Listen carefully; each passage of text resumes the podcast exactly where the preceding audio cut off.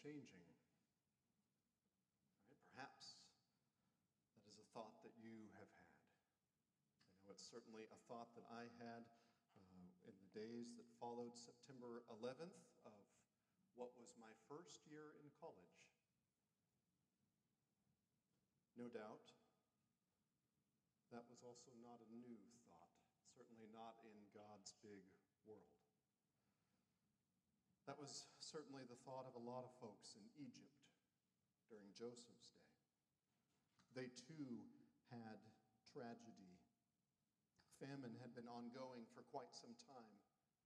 So far, the, the wise foreigner, the Hebrew named Joseph, one who had Pharaoh's trust, uh, he had kept the people of Egypt from suffering too terribly.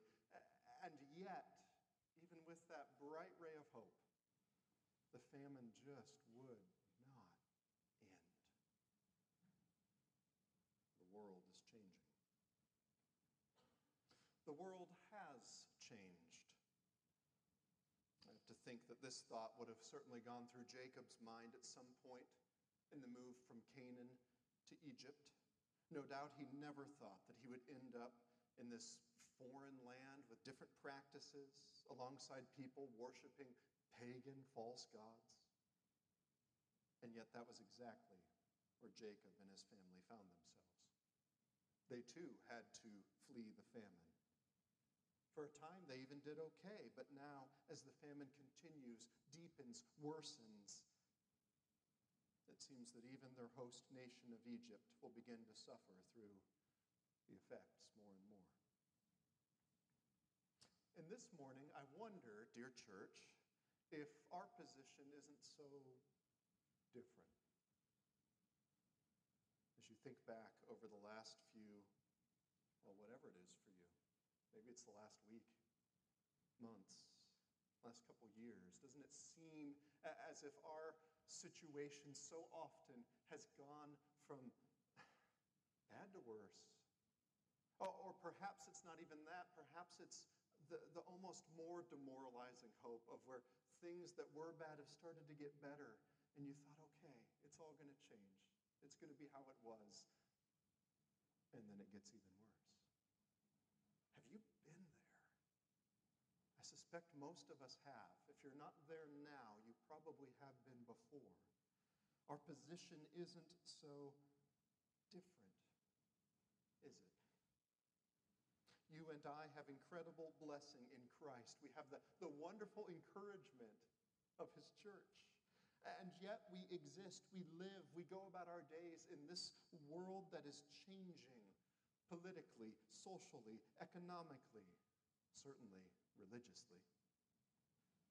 Maybe it feels like a foreign land to you.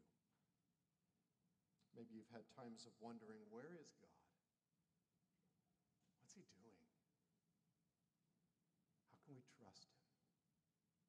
How do I have hope when things aren't going well?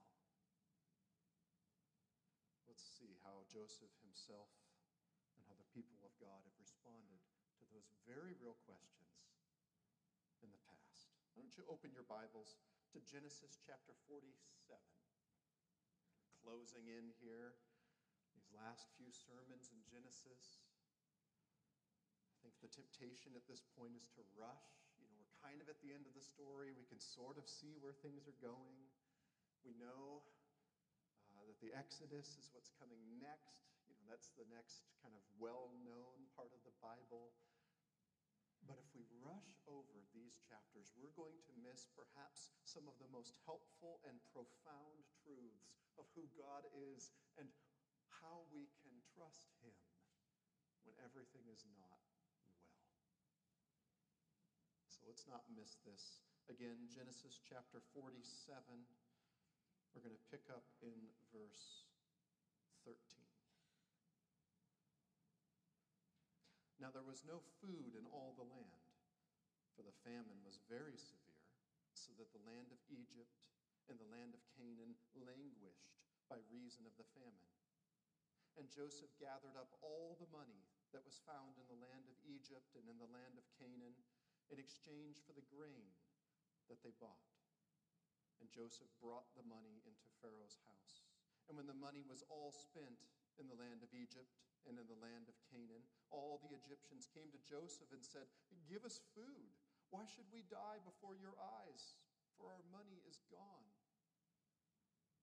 And Joseph answered, Give your livestock, and I will give you food in exchange for your livestock if your money is gone. So they brought their livestock to Joseph and Joseph gave them food in exchange for the horses, the flocks, the herds, and the donkeys. He supplied them with food in exchange for all their livestock that year. And when that year was ended, they came to him the following year and said to him, We will not hide from my Lord that our money is all spent. The herds of livestock are my Lord's. There's nothing left in the sight of my Lord but our bodies and our land Why should we die before your eyes, both we and our land? Buy us and our land for food, and we with our land will be servants to Pharaoh. And give us seed that we may live and not die, and that the land may not be desolate. The ongoing Joseph's original plan had the people, in effect, paying a tax of grain to Pharaoh over the seven good years. Right? They've been doing that. That's what, that's what they had accomplished. This was quite remarkable because at that time the Egyptian government uh, was in a phase of being quite weak centrally. And so this is a big change now that's happening in this chapter. To this point, the Egyptian government itself was fairly weak right? very decentralized. And now it's all changing. Joseph's plan of storing grain at Pharaoh's command had effectively gathered more power into the Egyptian government. Uh, that wasn't his goal, that wasn't the point, but it was necessary if a nationwide tragedy was to be responded to in a nationwide way. Well, now the famine is hit. And as we've been reading now for, for a number of weeks, things seem to be going okay. Right? The, the people of Egypt were able to make ends meet. This, this stockpile was, was holding out. And yet, as the seven years of famine continued, the people of Egypt started running out of, out of money. They couldn't draw off of this stockpile anymore. And with no money, we now come to the dilemma the famine is ongoing, it's not over. And the people of Egypt still need to eat, they need grain and their livestock. Joseph, if you remember, is in charge of managing this stockpile. He's the, uh, he's the government bureaucrat in charge of this program. And so he does what he can to care for the people. Okay, you know, sell your livestock and you'll receive grain in exchange. If you can't buy it anymore, we'll go to the barter system. That ends up feeding the nation for another year. And, and yet the famine hasn't run its course yet. Do you ever feel like that in life? Right? Maybe right now with, with this insane inflation that we're having, right? Where it seemed, I mean, I, th- I was going to say, I think it's leveling off I don't know whether it really is. We'll find out, won't we? But it seems like every time you go to the grocery store, it's like, okay, how much smaller is my whatever bag of coffee going to get, and how much more is it going to cost? Right? Your bills just keep going up and up and up. Gas may have stabilized at a bit lower of a price, but you'll notice it's still much higher than it was even a year ago, even six months ago. Right? Life is sometimes what is needed is not just to power through because there's going to be the bright sunny day on the other side. Sometimes powering through is a long process. I think I've mentioned before that uh, back in high school I used to run track. My thing with track was always short distances, right? 100 yard dash, that's what I could do, or a 4 by 100 relay, something, something like that. Um, there was one time, very foolishly, that I had decided um, I was going to go with a group of people down to Omaha, and we were going to um, it was actually in, in memory um, of the events of Mogadishu, uh, Somalia. Some of you might know there's a book and a movie about this called Black Hawk Down. And we were going to be with um, some of the people who were there in Somalia that day, right? Some of the military members, and we were going to go on this, this run, this jog around Omaha. And uh, I went down there and I thought, okay, I've been working out, this will be fine. And you know what? I did great for about 100 yards. Okay, I'll push through. Yeah, pushing through doesn't work across 10, 12. I think the final tally was something around 14 miles. There's no pushing through when you're a 100 yard sprinter. Sometimes our own efforts are not enough, are they? I did survive, obviously, but it was frankly because I got a lot of help from other people. Do you realize, do you see here that as many questions as you might start having, we're going to have more in just a second about wait, you mean the people are having to pay for this grain that was their tax, and, and now their livestock, and soon their very lives? Do you realize that Joseph is doing all he can to help these people survive the famine? And that's really what's going on. And yet, even as things get from bad to worse, it doesn't end, does it? People try to push through, and then the next year comes. Then the famine continues. Well, for the people of Egypt, now they're in a spot where they have no money, they have no livestock, they have no food. What now will they give in exchange? The people of Egypt end up offering themselves as servants to Pharaoh. They give their land as well, all that they are, all that they have. And the end result is that Pharaoh's hold over Egypt is increased, and yet the people also end up being fed. More on that in just a moment. Make sure, first of all, that you don't miss this reality. God has been taking care of his people, so Joseph and his extended family, right? These, these 12 brothers, their father, through the famine. I said that very specifically, so let me do it again. God's not just taking care of, of them you know, because of or around of or in the midst of the famine, but instead he's taking care of them through the famine. Do you realize that sometimes, and this is one of them, that the way that God cares for his people is not to remove every trial or temptation. It is not to make life easier. It is not to somehow give us a way around every problem, but oftentimes what he does is he brings us through it and asks us and calls us to trust him. That is the example in the scriptures again and again, repeatedly.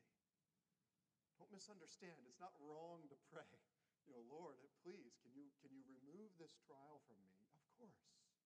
But if he doesn't, he doesn't, you might be in a situation like Joseph and his families.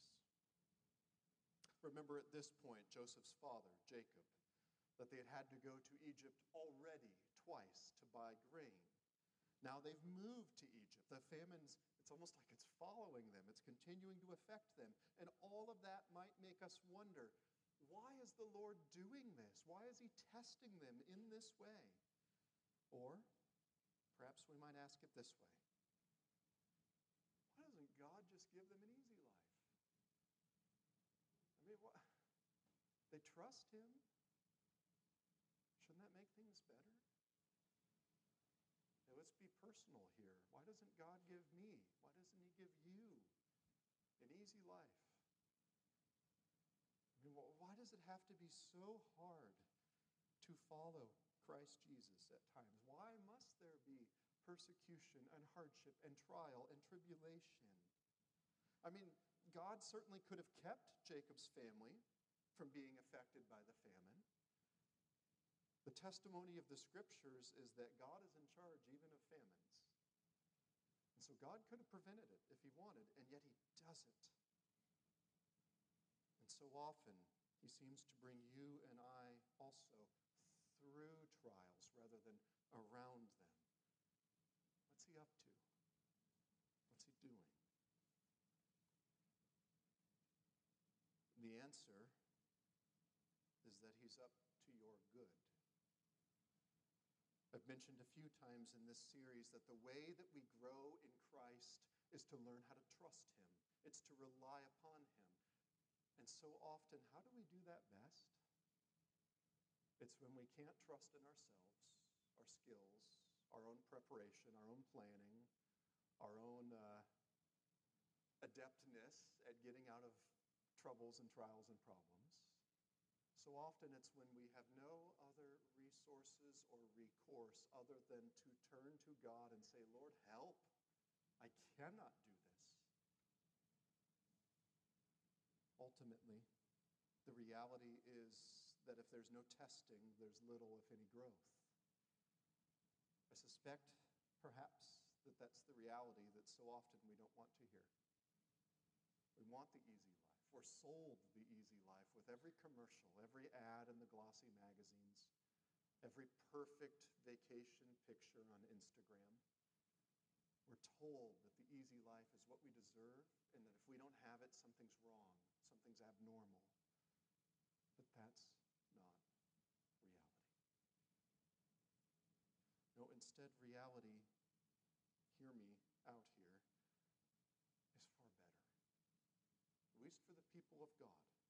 Because if you look back over your life, I suspect you'll find something that's common, or at least it's been common in the stories of so many of you that I've talked with, that it was during the trials and hardships where you have learned what it really is to trust the Lord.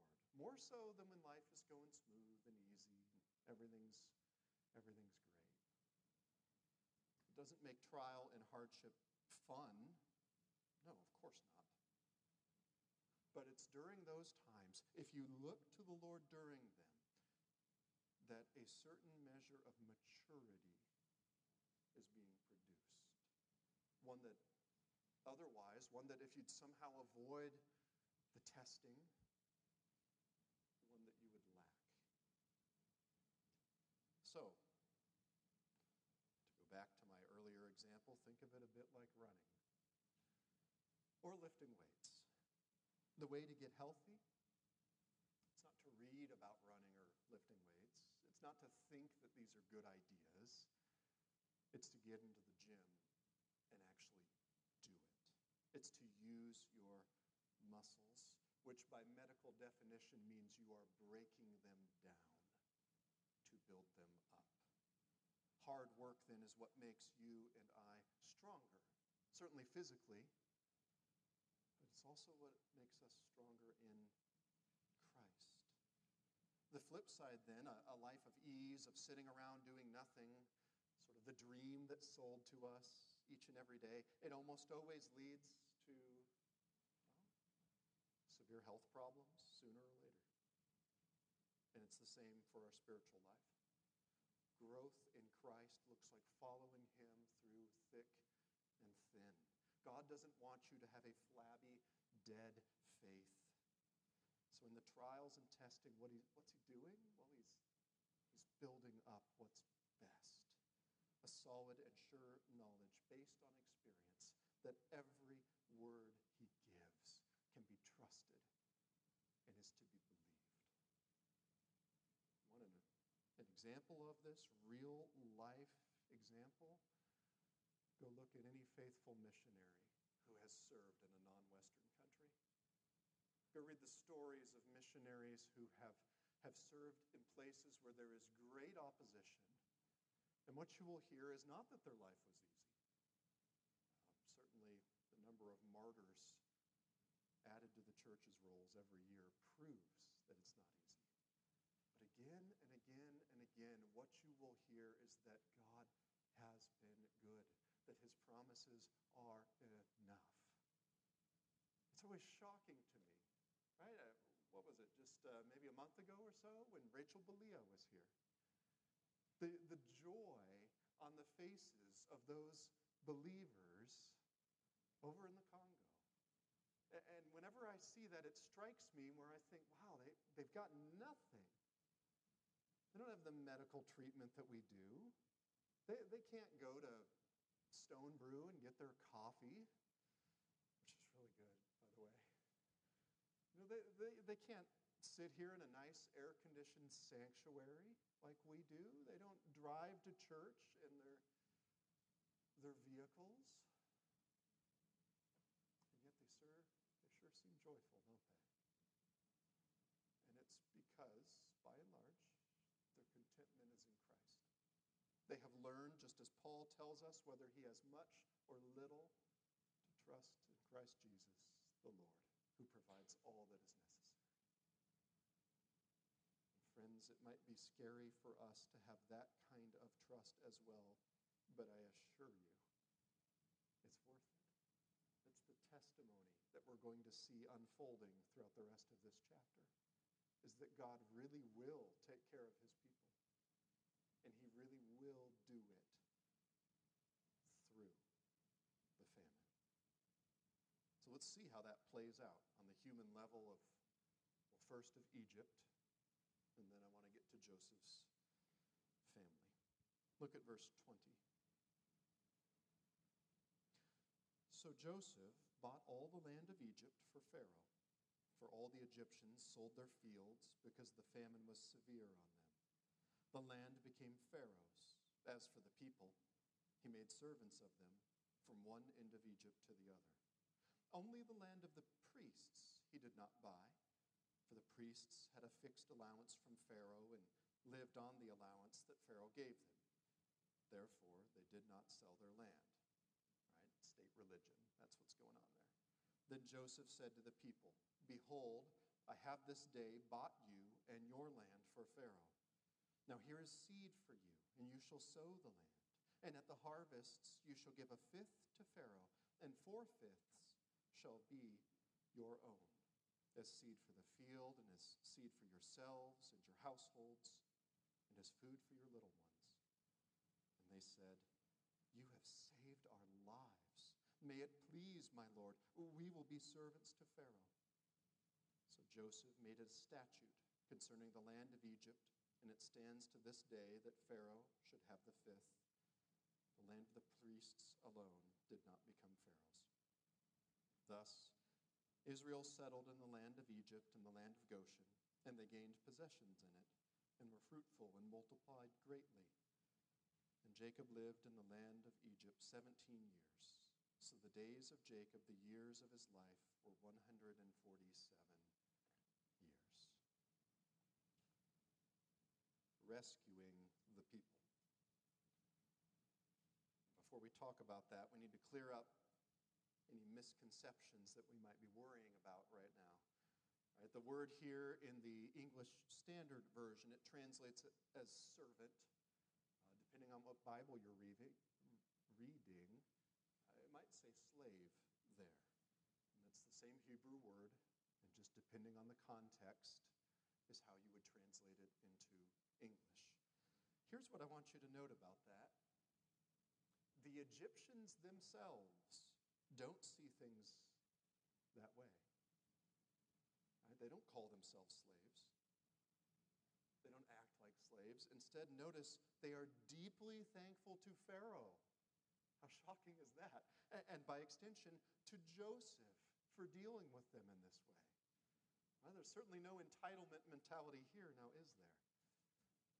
Secondly, Though Joseph certainly could have driven a harder bargain, he could have done whatever he wants, right? He had him over a barrel. He treats the people well. Pharaoh gets 20% of the crop, the people get the remaining 80%.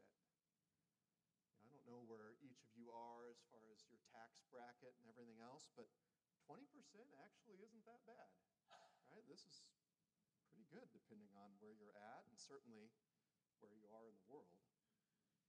Joseph's wisdom, then, is benefiting not only his family, but I want you to notice also the entire nation of Egypt.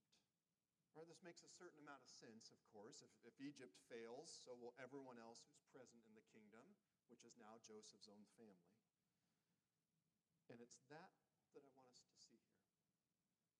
because sometimes we need to realize that God's plans are bigger and more widely encompassing than you and I tend to think. Right?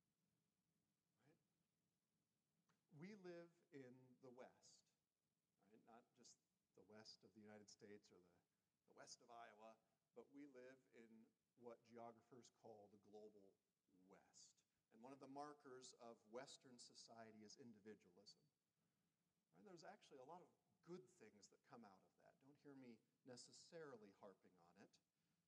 But it also tends to blind us to some of the realities of the world we live in. And so we tend to almost always think in individual terms about life. Hey, what's in it for me? How do I benefit from this? What about what I want in life? No wonder. I mean, that's what we're told repeatedly through advertisements. That's how politicians hope to win your vote. But I want you to see that God's plans aren't just for individuals. The God of the universe has not done marketing surveys to, to see what demographic he should appeal to because he doesn't need to. He's God. He does what he wants and he does what is best. No, instead, God so often works for groups for nations, for his church across time. And from that perspective, all that God is doing here, even in Egypt, even for these pagan people, it's good and it's best and it's righteous. Right? The, the people of Egypt benefit from God's care, even though they don't worship Him. Elsewhere in the Bible, it speaks of the purpose of this. It's your kindness, Lord, that leads us to pause there a moment because God's kindness led you to repentance, to trusting Him, to giving your allegiance to the one true God. Now, not only do the Egyptians benefit, but the Hebrews, God's people, end up being protected because God is keeping His promises just as He always had, given way back with Abraham, being fulfilled in part and eventually in Christ. Right, this is the story of the God who keeps his promises from start to finish, beginning to end. And so often, I think, at least in, in my own life, maybe in yours, we believe that when things don't go well or according to plan, or when life doesn't turn out how we want, when school is hard and you don't get the raise at work, when the budget just doesn't seem to be making it, when your hopes are dashed, so often we are tempted to think, well, where is God? And that's the question that our world says anyone of faith should be asking. That's the doubt that we're supposed to have in our minds.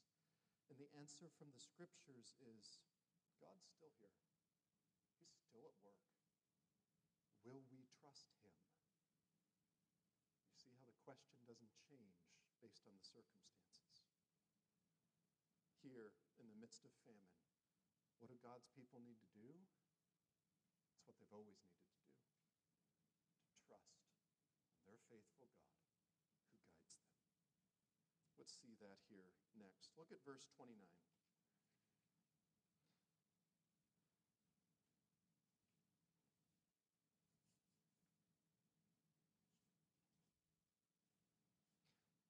Time drew near that Israel must die, he called his son Joseph and said to him, If now I have found favor in your sight, put your hand under my thigh and promise to deal kindly and truly with me. Do not bury me in Egypt, but let me lie with my fathers.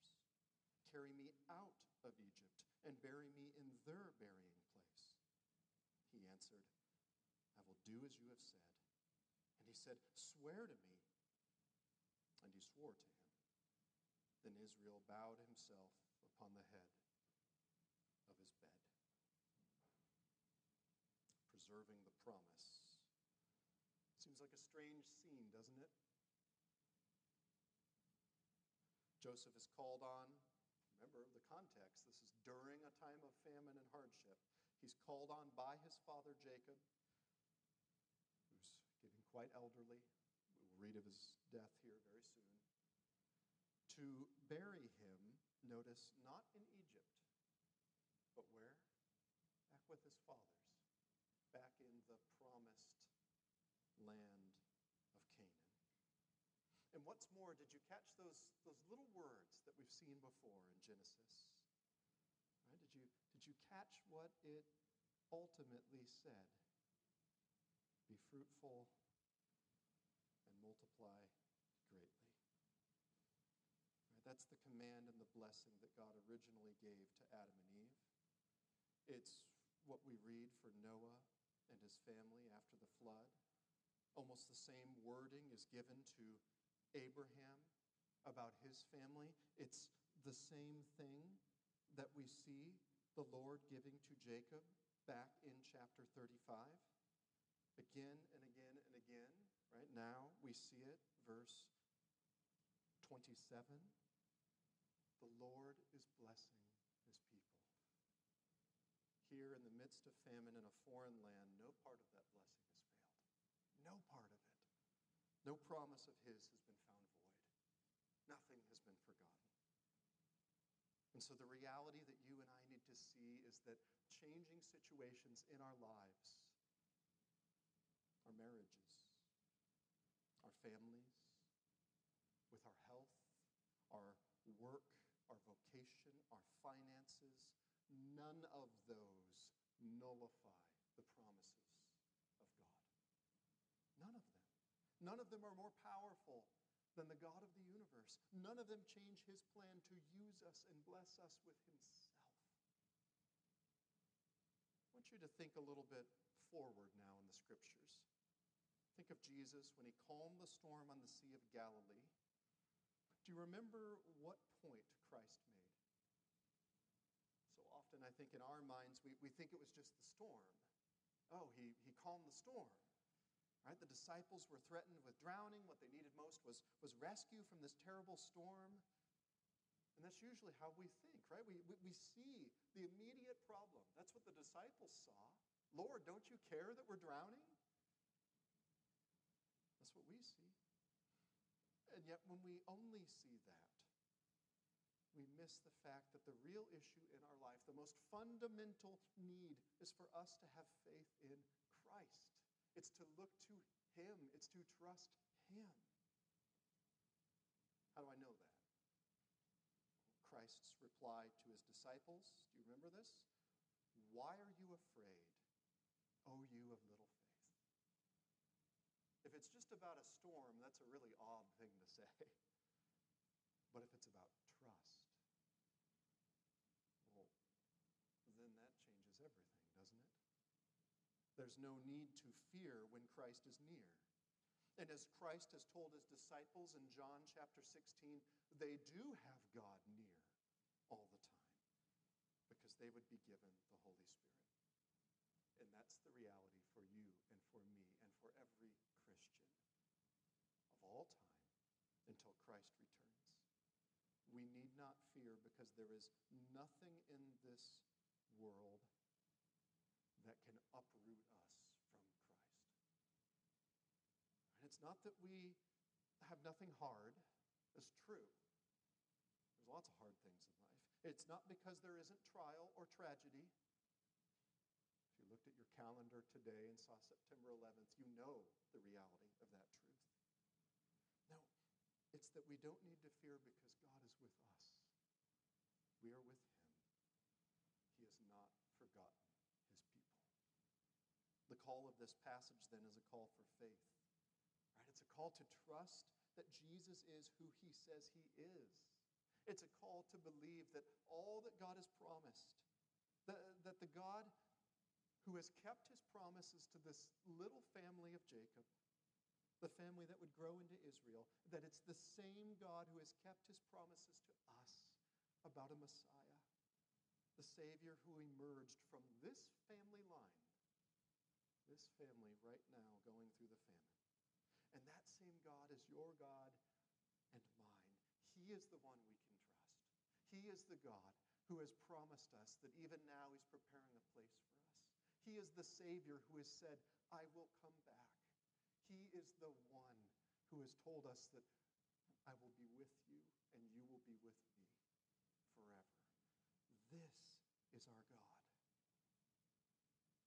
This is why we have hope.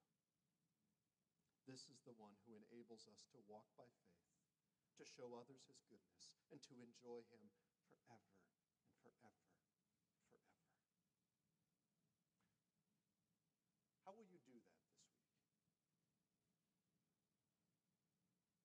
It's easy to say that this is who God is, this is what we need. That's the easy part. How will you embrace this? How will you walk in this? How will you live in this this week? Let me give a few suggestions. There's no doubt many, many, many more. Here's the ones that come to my mind. I know what I'll be doing is reminding myself of who God is by looking at His Word each day this week. You don't need to have chapter after chapter, you don't need to have one. Ver- figure out what it looks like to remind yourself of this God this week. I know I'll be reminding myself of Him as I get on my knees and pray. So often, stumbling prayers of, Lord, I'm not even sure what about this I'm supposed to think.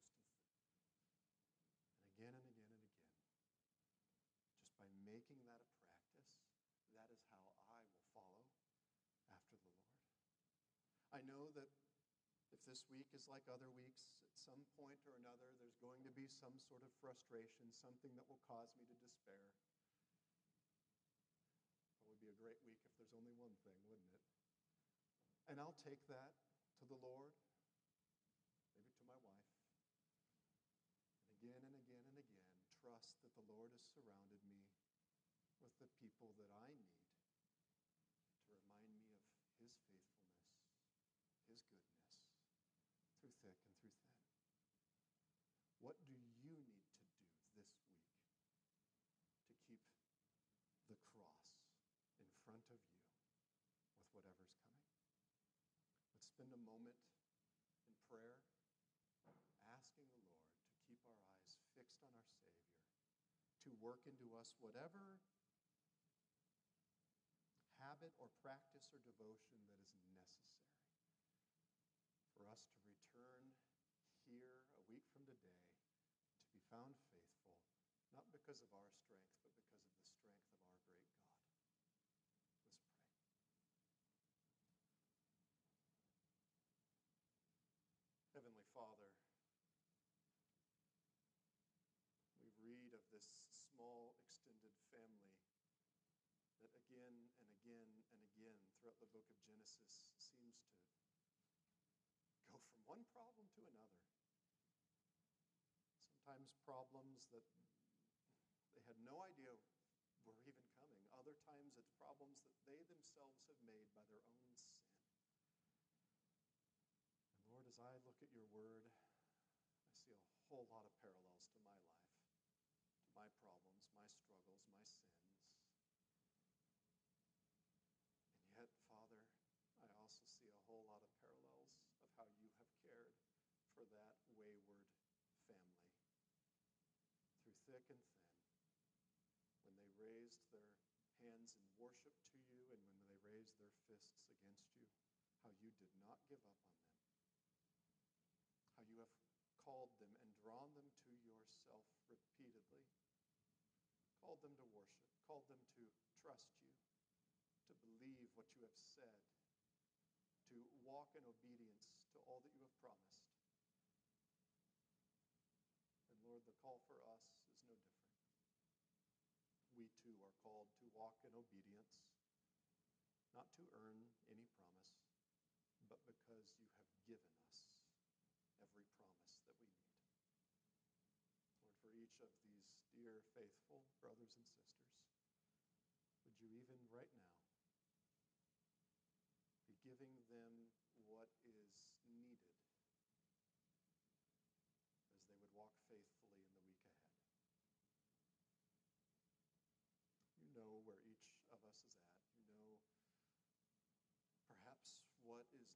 Far as carving out time simply to rest in you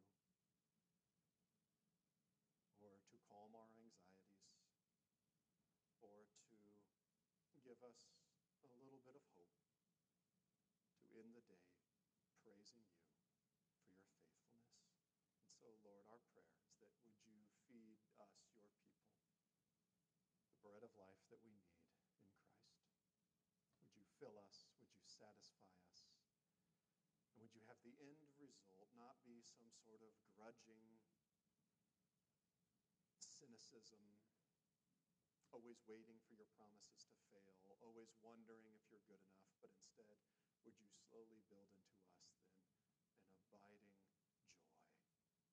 The joy of trusting, the joy of serving, the joy of knowing and being known by our Savior, and the joy of sharing who you are, who you are in all of your greatness and holiness and majesty and grace to those around us this week. In our faithful and sustaining Savior's name